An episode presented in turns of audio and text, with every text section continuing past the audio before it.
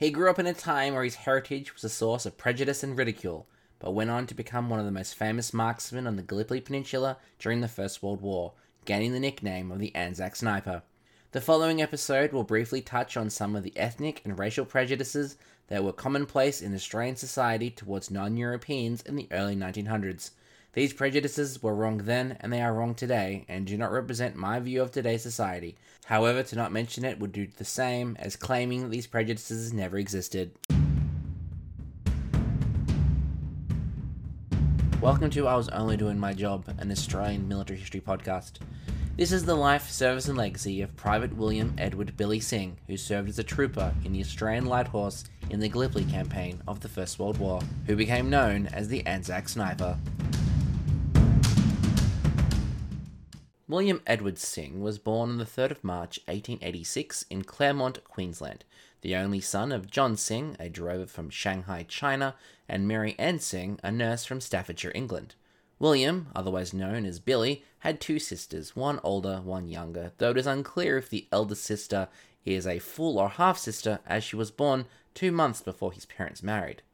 All three children grew up on the family farm and were educated at the Bethampton Provincial School, whereby, by accounts, they performed well academically.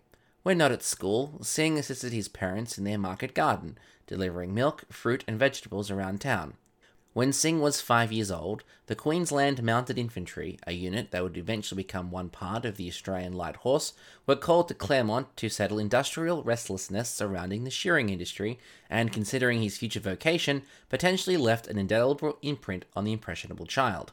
By the age of 10, he was following his father's previous profession as a drover by being able to track animals in the bush, sleep outdoors, cook over an open fire, ride a horse, and fire a rifle, apparently at both kangaroos and targets, with extreme accuracy, all things that would serve him in future life.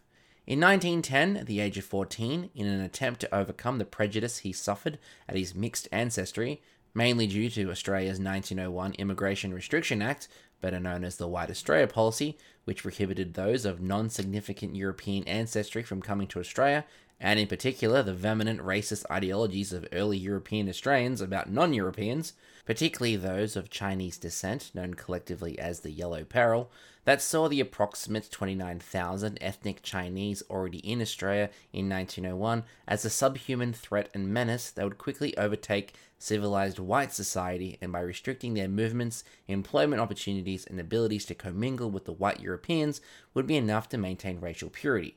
This kind of backwards thinking was still extremely prevalent well into the Second World War, and sadly to an extent still persists to this day. To avoid this, Sing moved to Proserpine in rural Queensland, where he was unknown, and presented his English half as W. E. Sing. This allowed him to gain employment on the sugarcane plantations. While there, he also joined the Proserpine Rifle Club, an entity that was partly sponsored by first the Queensland and then the Australian Military Force as part of the 1903 Defence Act, which required all men of war fighting age to have some form of military training. In this rifle club, he regularly won awards and prizes for his shooting, and apparently also had great skill at cricket and athletics. Four years later, on the 24th of October 1914, two months after the outbreak of the First World War, Sing enlisted as a trooper in the Australian 5th Light Horse Regiment of the Australian Imperial Force and assigned to its A Troop. His certificate of medical examination showed that he stood at 5 foot 5 and weighed 141 pounds, which was considered below the minimum acceptable requirements at the time, even though news articles written after the fact would exaggerate his appearance to near Herculean proportions. But that wasn't the only thing the medical officer overlooked.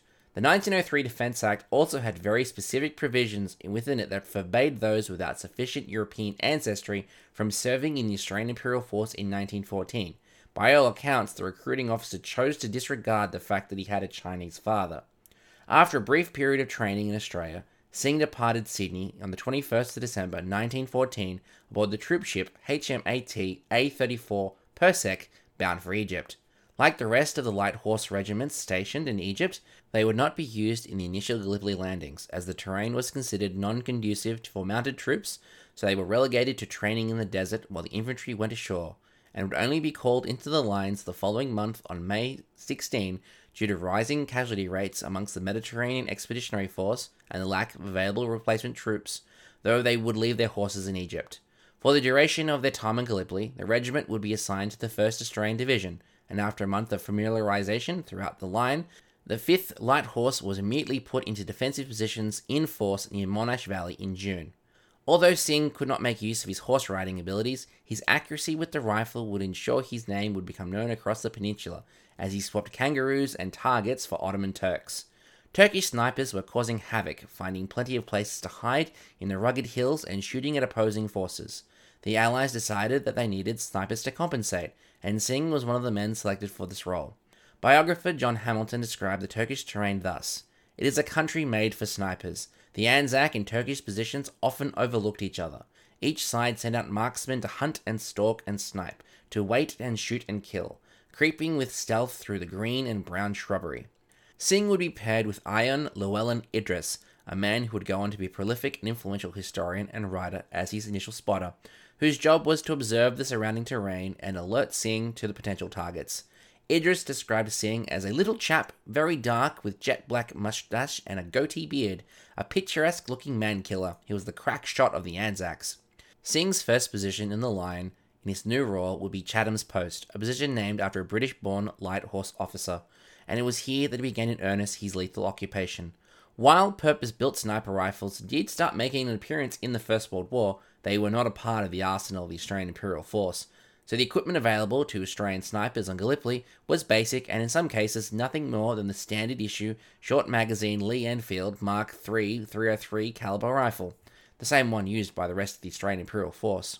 However, there is anecdotal evidence that some former Rifle Club members took their own privately owned weapons with them when they left for Australia, and similarly, some of these same sporting shooters used rifles that had been fitted with various target and peep sights, primarily the Lattey uh, optical sight, though it is unclear if Sing did this. In the end, the fundamental qualifications were, and still are, an above average eyesight and a cold blooded resolve. Apparently, Sing would regularly creep so close to the Turkish lines that enemy artillery rarely troubled him. From his position at Chatham's Post, he had a commanding position an, over a number of Turkish positions. According to a fellow soldier, Private Frank Reed, every time Billy Sing felt sorry for the poor Turks, he remembered how their snipers picked off the Australian officers in early days of the landing, and he hardened his heart.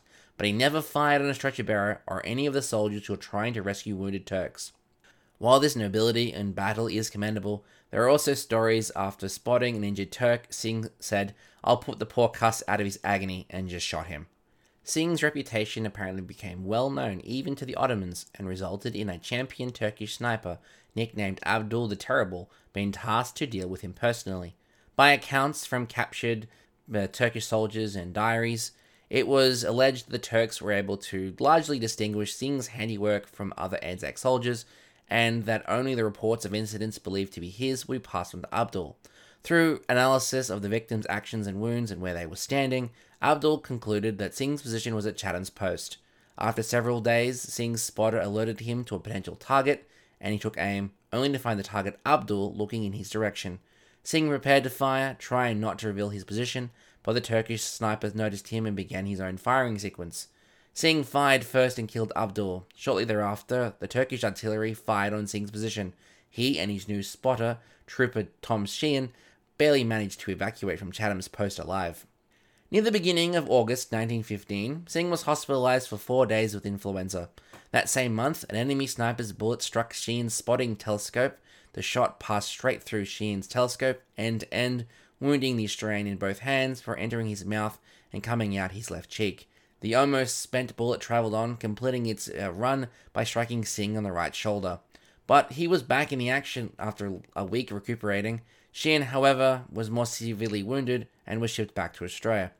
That was reportedly the only time that Sing was injured on Gallipoli, though in letters back to Australia, he stated that he suffered from piles due to long stretches of st- sitting in the same position in search for targets were supposedly so severe that he would never be able to ride a horse again. Sing's marksmanship on Gallipoli saw him dubbed the assassin or the murderer by his comrades. He reportedly re- acquired the latter nickname due to his callous attitude towards the enemy.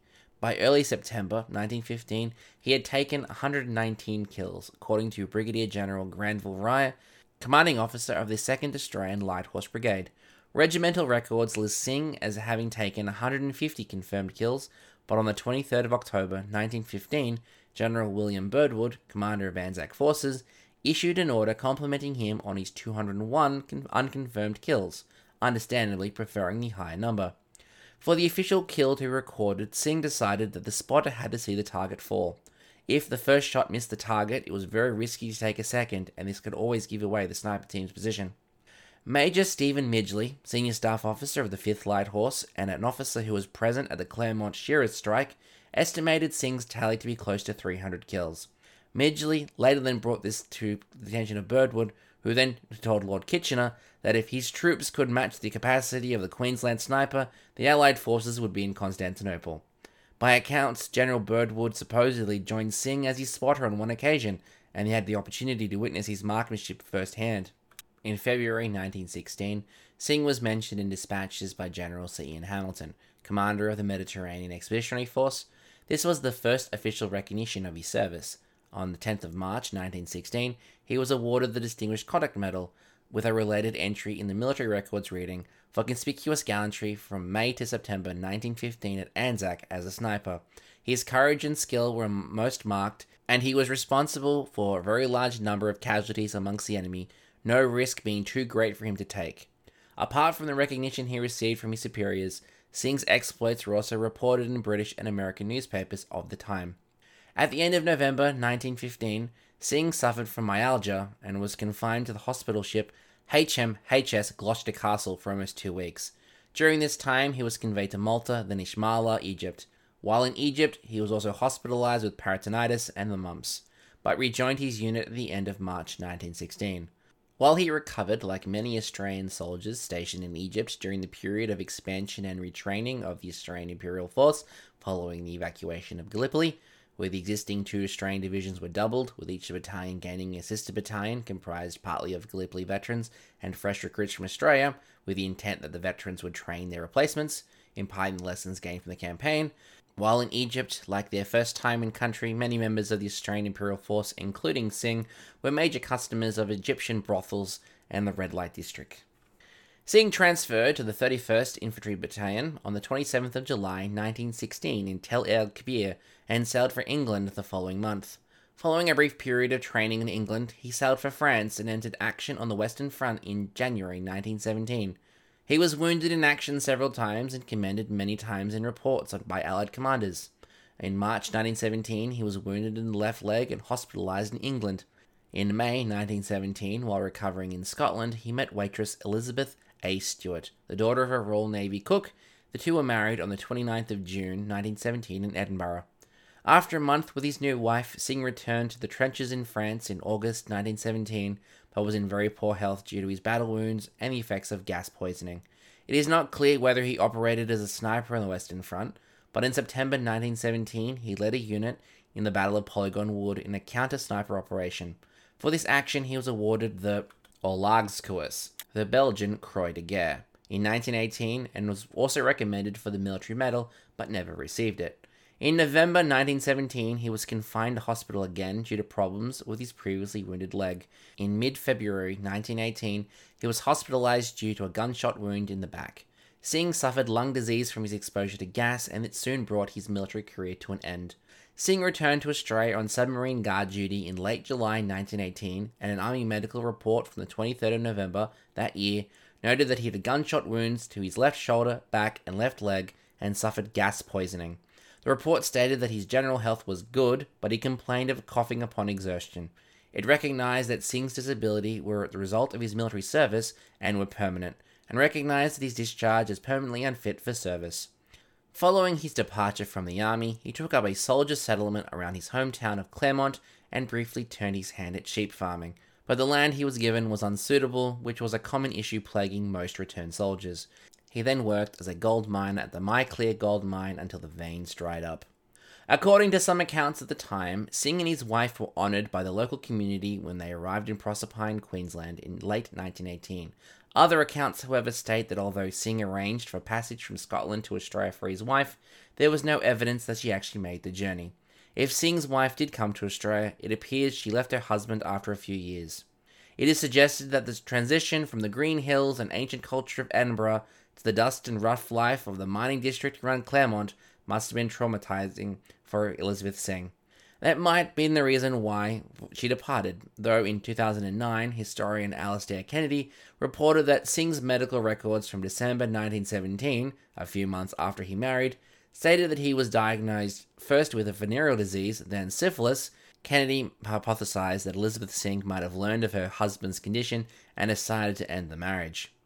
Recent research shows that Elizabeth remained in Edinburgh, she had a daughter, Mary, in 1919 and a son, Theo, in 1924, to different fathers, neither of whom were Billy Sing. She travelled to Australia in 1925 with her two children and settled in Paddington, New South Wales. She adopted the surname of her son's father and lived in New South Wales with her son's father until her death in Wollongong in the 1970s. It is not known whether she had any contact with Sing after her arrival in Australia.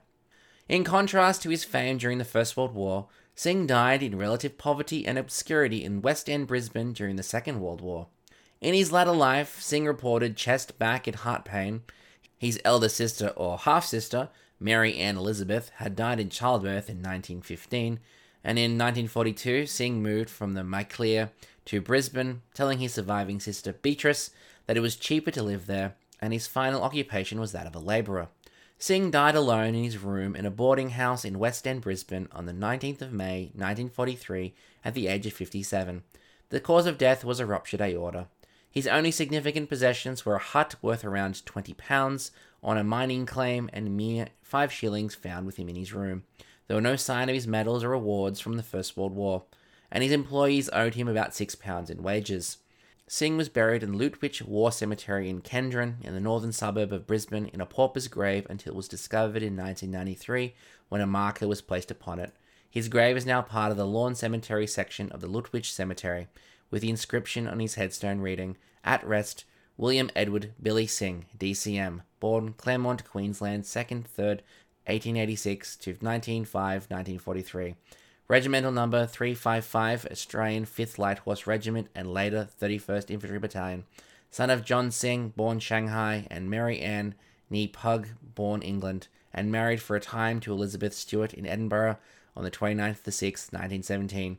A man of all trades, Private Sing was awarded the Distinguished Conduct Medal for conspicuous gallantry, the Belgian Croix de Guerre, and mentioned often in dispatches.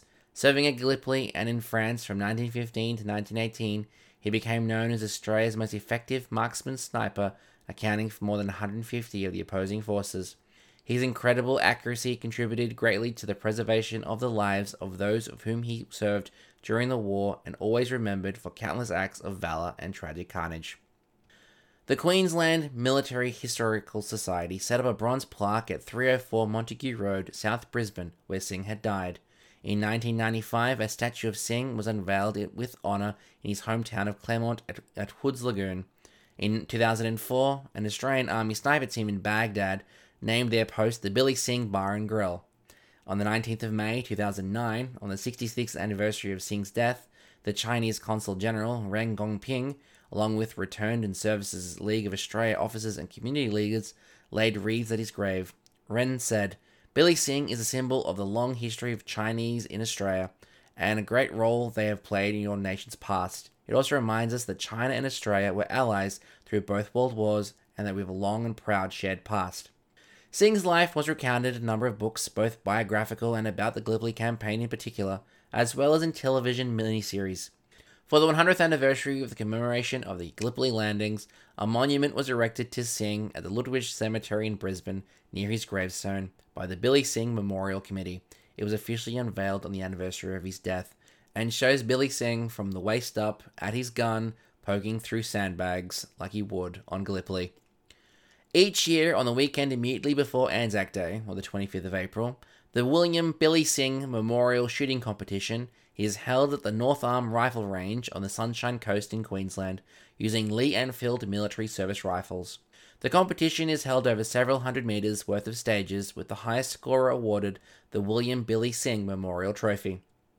William Edward Billy Sing was one of many Australians of Chinese descent who served with distinction in the Australian forces during the First World War, and was one of around 400 people of Chinese descent who served in Australia's military forces during the 20th century. Like so many men who have been previously covered in this podcast, his fame may have been immediate, but it was sadly short lived. but his legacy should never be forgotten, and for that, Billy Sing, we are eternally grateful.